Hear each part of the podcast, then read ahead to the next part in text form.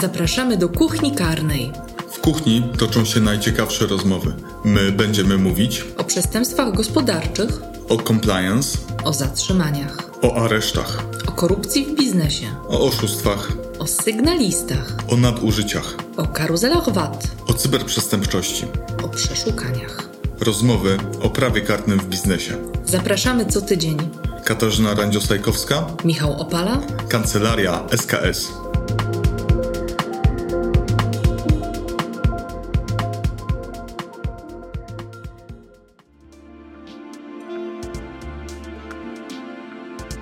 Dzień dobry Państwu. Katarzyna Randzio-Sajkowska. Michał Opala. Witamy w kuchni karnej. Tematem dzisiejszego odcinka jest coś, co może przydarzyć się i przydać się nie tylko e, w biznesie, to może być przydatne dla każdego w jego życiu codziennym, chociaż nieustannie życzymy naszym klientom, aby tak nie było. A tematem tym jest zawiadomienie o podejrzeniu popełnienia przestępstwa. W dzisiejszym odcinku opowiemy Państwu, w jakiej sytuacji składa się takie zawiadomienie, jak ono powinno wyglądać, jakie elementy składowe powinny znaleźć się w takim zawiadomieniu i wreszcie jakie pułapki mogą się wiązać ze składaniem zawiadomienia o podejrzeniu popełnienia przestępstwa. Zaczynając od pierwszej kwestii, czyli od tego, w jakiej sytuacji składamy zawiadomienie o podejrzeniu popełnienia przestępstwa, to są to takie sytuacje, kiedy mamy uzasadnione podejrzenie popełnienia przestępstwa. Co do zasady nie mamy obowiązku składania zawiadomienia o podejrzeniu popełnienia przestępstwa. Tak naprawdę istnieje kilka czy kilkanaście przy... sytuacji, w których złożenie zawiadomienia będzie obowiązkowe. Te sytuacje zostały opisane w y, jednym z y, artykułów kodeksu karnego, który zawiera taki katalog. To są najpoważniejsze przestępstwa, Bingo. Powiedziałeś artykuł, ale nie powiedziałem paragraf. Ani numer. Dobrze, odpuszczam. Y, Kasia nawiązuje do przyrzeczenia publicznego z pierwszego odcinka, ale nie dałem się złapać. Y, Mamy katalog przestępstw, o których y, musimy zawiadomić. To znaczy, mm, są to najpoważniejsze przestępstwa, na przykład przestępstwa przeciwko mm, ustrojowi państwa, przeciwko organom konstytucyjnym, poważne przestępstwa przeciwko życiu i zdrowiu, przestępstwa przeciwko seksualności. W takich sytuacjach, jeżeli nie złożymy zawiadomienia o podejrzeniu popełnienia przestępstwa, a jednocześnie będziemy dysponować informacjami o tym, że takie przestępstwo zostało popełnione, to sami narażamy się na odpowiedzialność karną właśnie za niezgłoszenie przestępstwa, które, które po, mieliśmy obowiązek zgłosić. Przepraszam, bo ci się wcięłam. Już się nie mogłam doczekać, aż powiem o społecznym obowiązku zgłaszania przestępstw. Ponieważ każdy z nas ma społeczny obowiązek zgłoszenia zawiadomienia o podejrzeniu popełnienia przestępstwa. Ten społeczny obowiązek oznacza tyle, że w ramach naszego życia w społeczeństwie i y, zasad, w jakich, wedle których powinniśmy postępować, powinniśmy informować organy władzy o tym, że y, popełniono czyn karalny. Natomiast jednocześnie nie wiążą się z niezgłoszeniem zawiadomienia o przestępstwie, nie wiążą się żadne sankcje, no poza tym, że być może powinniśmy czuć się źle jako obywatele i członkowie społeczeństwa. W związku z tym, tak podsumowując krótko, zanim zgłosimy zawiadomienie o przestępstwie, powinniśmy się upewnić, czy to jest w naszym przypadku obowiązkowe, czy to jest tylko społeczny obowiązek, i wtedy możemy przejść do dalszych rozważań, czy warto i co powinno być w nim zamieszczone. Jeżeli mówimy o tych sytuacjach, kiedy mm, obowiązek, kiedy istnieje obowiązek złożenia zawiadomienia o podejrzeniu popełnienia przestępstwa, musimy odnotować to, że e, instytucje państwowe albo samorządowe, jeżeli mm, zbiorą informację o tym, że doszło do popełnienia mm, przestępstwa, to mają też obowiązek prawny złożenia takiego zawiadomienia e, i to jest y, obowiązek, który wynika z przepisów prawa, więc znowu jego niezastosowanie się do niego może wiązać się z konsekwencjami dla mm, urzędników. Czyli organy mają ciężej niż obywatele. Obywatel zazwyczaj nie musi zgłaszać, nie ma takiego obowiązku obwarowanego sankcjami. Organ, wie, mając taką wiedzę, musi zgłaszać. Tak to możemy w skrócie podsumować. Przechodząc do tego, jakie elementy powinno zawierać zawiadomienie, musimy pamiętać o tym, aby precyzyjnie opisać stan faktyczny. To jest kluczowa kwestia, na której będzie bazować adresat naszego zawiadomienia, czy to, czy to policja, czy prokurator. Stąd bardzo ważne jest, aby wskazać na podstawowe fakty, jakie znamy w sprawie i zdarzenie, w którym upatrujemy przestępstwa. Musimy precyzyjnie wskazać, kto, co, dlaczego zrobił i dlaczego uważamy, że jest to przestępstwo.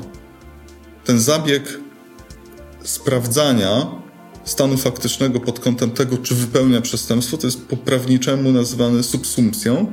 E, chodzi po prostu o to, żeby znaleźć odpowiedni artykuł mm, kodeksu karnego albo innej ustawy, który będzie pasował do naszego stanu faktycznego, do zdarzenia, które opisujemy.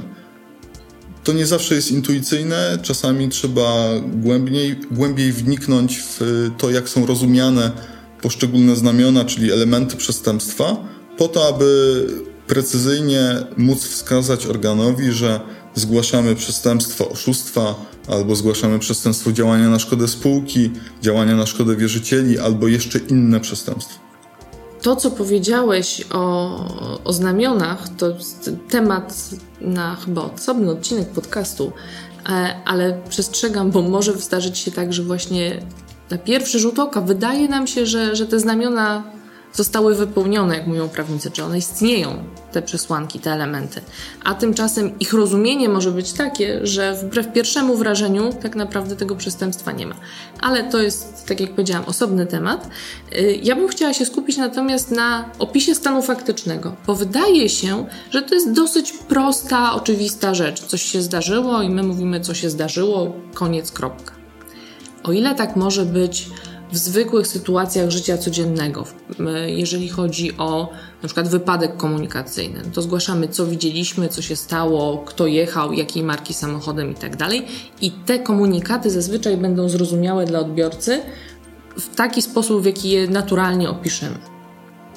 Natomiast jeżeli zgłaszamy przestępstwo, które ma związek z działalnością gospodarczą, z jakimś wyspecjalizowanym e, sektorem biznesu, to wówczas musimy położyć bardzo duży nacisk i bardzo dużo pracy trzeba włożyć w to, żeby opis stanu faktycznego był jasny i zrozumiały dla prokuratury, dla policji czy dla innego organu prowadzącego postępowanie.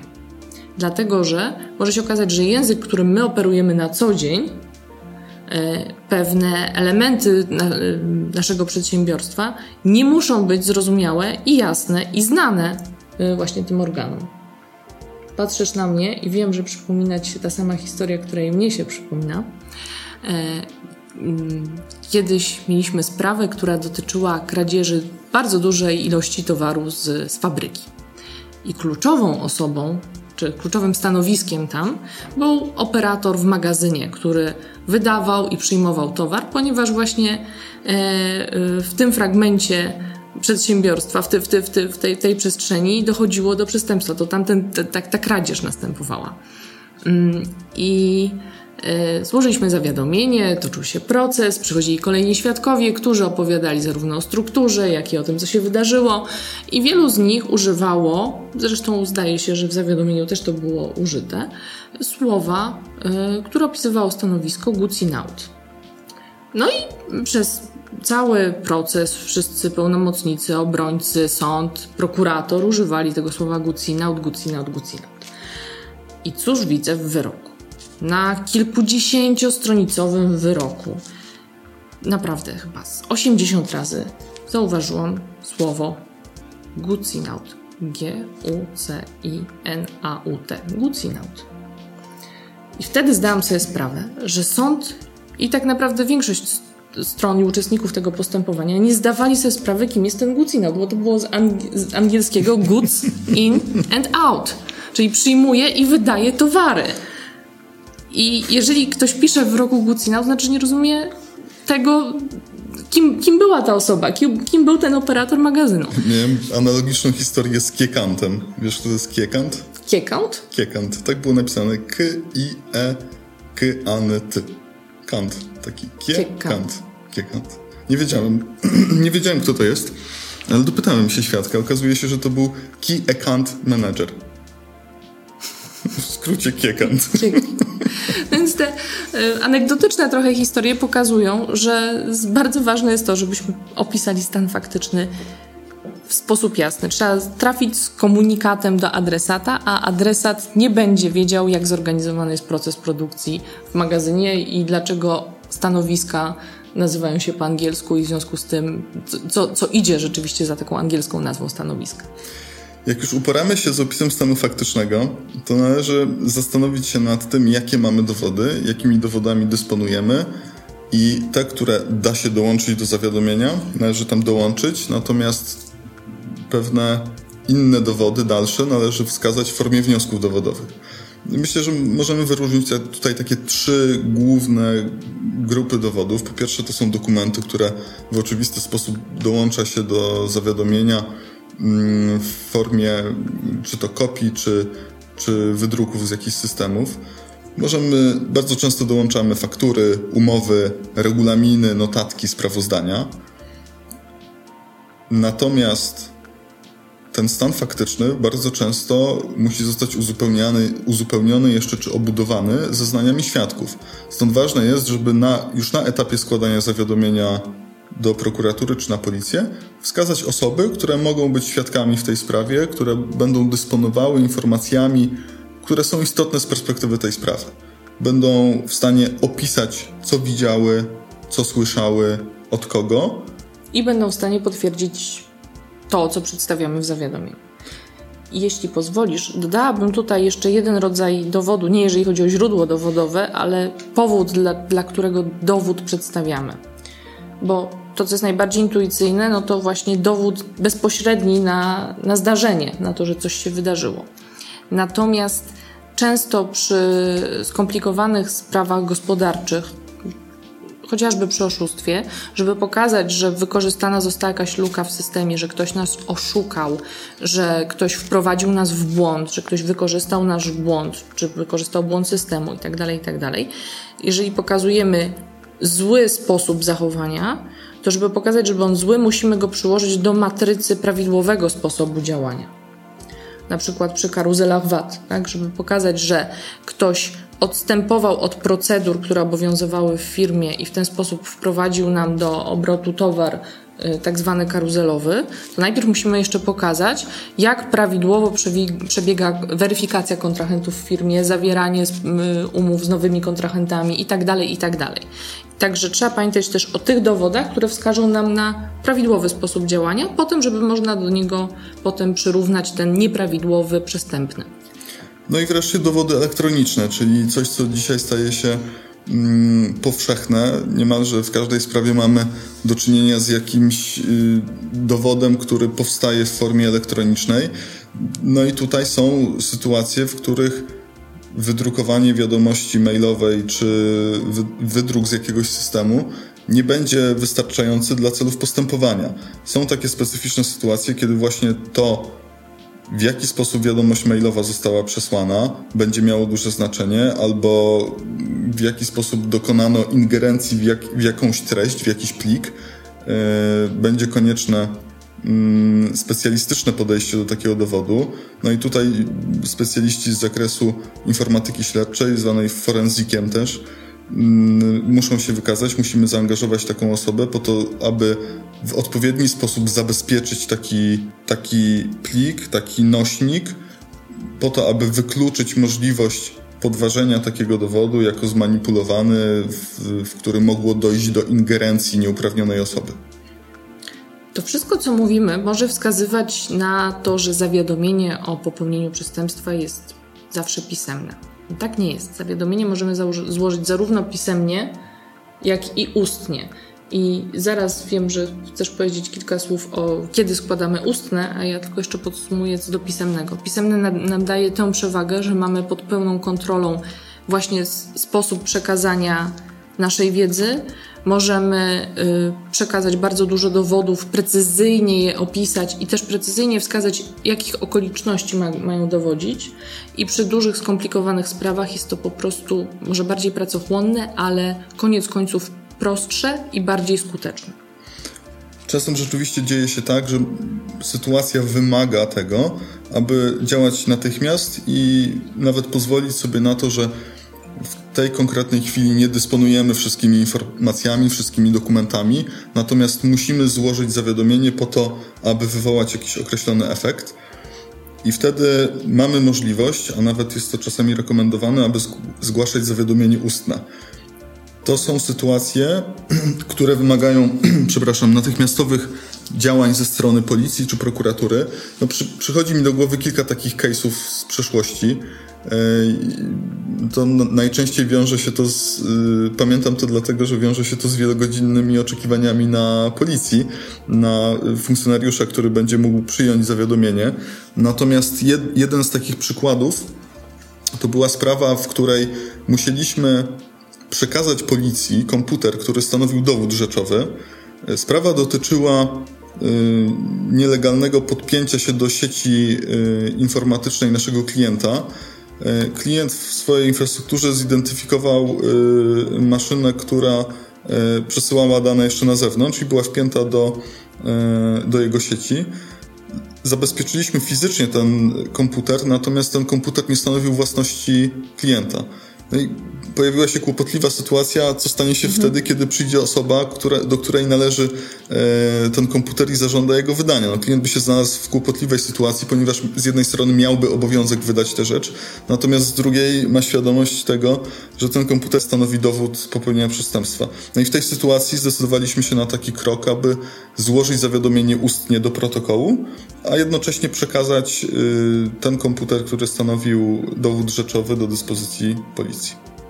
Jak znam życie, to było to późno w nocy, czekaliście wiele godzin, aż ktoś was przyjmie, a funkcjonariusz nie był zadowolony z tego, że ktoś mu zawraca głowę składaniem zawiadomienia i jak w filmie Łukasza Palkowskiego Rezerwat, zgłoszenie takiego zawiadomienia wiązało się z pytaniem o własność laptopa, numer seryjny, fakturę za laptopa, jak zaksięgowany i tak dalej. Wszystko po to, żeby zniechęcić troszkę do składania ustnego zawiadomienia. Akurat w tym przypadku y, przebiegło to dość sprawnie, a te rzeczy, o których mówisz, y, byliśmy w stanie uzupełnić w ciągu kolejnych kilku dni, także nie wpłynęło to na, y, na sprawność prowadzonego postępowania, natomiast klient osiągnął ten rezultat, że pozbył się tego gorącego kartofla w postaci komputera. Czyli są takie sytuacje, kiedy to ustne zawiadomienie, mimo że może bardziej dolegliwe, chwilowo jest bardziej skuteczne i bardziej pożądane, jeżeli chodzi o zastosowanie. Może się też tak zdarzyć, że złożymy zawiadomienie pisemne, a i tak zostanie doręczone do zawiadamiającego wezwanie w celu ustawienia się w charakterze świadka i powtórzenia de facto tego zawiadomienia ustnie do protokołu. Natomiast wtedy jest nam o niebo łatwiej, ponieważ już dysponujemy tym, co przygotowaliśmy wcześniej i, i tym należy się posiłkować. Podsumowując tę część, opis stanu faktycznego powinien być jasny i zrozumiały i możliwie pełny. Powinien być poparty dowodami różnorakimi, ale precyzyjnie opisanymi i można pokusić się też o subsumpcję, jak powiedziałeś, kwalifikację prawną. To nie jest element obowiązkowy, natomiast y, na pewno pomaga i tak należy ten proces myślowy przeprowadzić, żeby się w ogóle zdecydować, czy zawiadamiamy o przestępstwie i o jakim. W związku z tym nie jest to y, już bardzo wymagające na etapie pisania zawiadomienia, kiedy, kiedy po prostu podajemy, o czym zawiadamiamy i, i krótko to opisujemy. Natomiast no, nieprzemyślane i pochopne składanie zawiadomień może się zemścić. Mamy kilka sytuacji, w których złożenie takiego zawiadomienia może mieć negatywne konsekwencje. Po pierwsze, trzeba mieć świadomość tego, że złożenie zawiadomienia o przestępstwie niepopełnionym samo w sobie jest przestępstwem i tak samo oskarżenie jakiejś osoby o przestępstwo, które nie miało miejsca, może narażać zawiadamiającego na odpowiedzialność karną. I co więcej, yy, zawiadomienia nie można cofnąć. To ma szczególne znaczenie dla tych, którzy chcą złożyć zawiadomienie wtedy, kiedy yy, jest to element Y, większego sporu czy większej liczby sporów pomiędzy danymi stronami w działalności gospodarczej. I czasami, niestety, mimo że uzasadnione, takie zawiadomienie jest po prostu narzędziem y, prowadzenia spo, w prowadzonym sporze. Y, często zdarza się tak, że po latach sporu y, przy toczących się postępowaniach strony dochodzą do wniosku, że korzystnie będzie się ugodzić. I o ile w sprawach cywilnych, gospodarczych ugoda kończy sprawę, to y, ugoda nie zakoń, taka ugoda nie zakończy sprawy karnej, ponieważ ona toczy się autonomicznie, już wtedy z urzędu, co prawda z naszego zawiadomienia, ale to y, organy prowadzą to postępowanie i organy decydują o tym, czy, mm, czy postępowanie należy nadal prowadzić, czy nie. Więc przestrzegamy przed tym, bo zawiadomienia nie da się tak po prostu cofnąć. A gdybyśmy chcieli stwierdzić, że coś jednak się nie wydarzyło, no to wtedy y, narażamy się na odpowiedzialność, y, czy to za fałszywe zeznania, czy za fałszywe oskarżenie, czy za zawiadomienie o przestępstwie niepopełnionym. Więc nauka stąd płynie taka, żeby pochopnie zawiadomień nie składać. To już wszystko w dzisiejszym odcinku. Zachęcamy Państwa do komentowania, przesyłania do nas pytań. Czekamy na komentarze, sugestie co do dalszych odcinków. Czekamy przy mailu kuchniakarna.skslegal.pl Zapraszamy. Do usłyszenia. Do widzenia.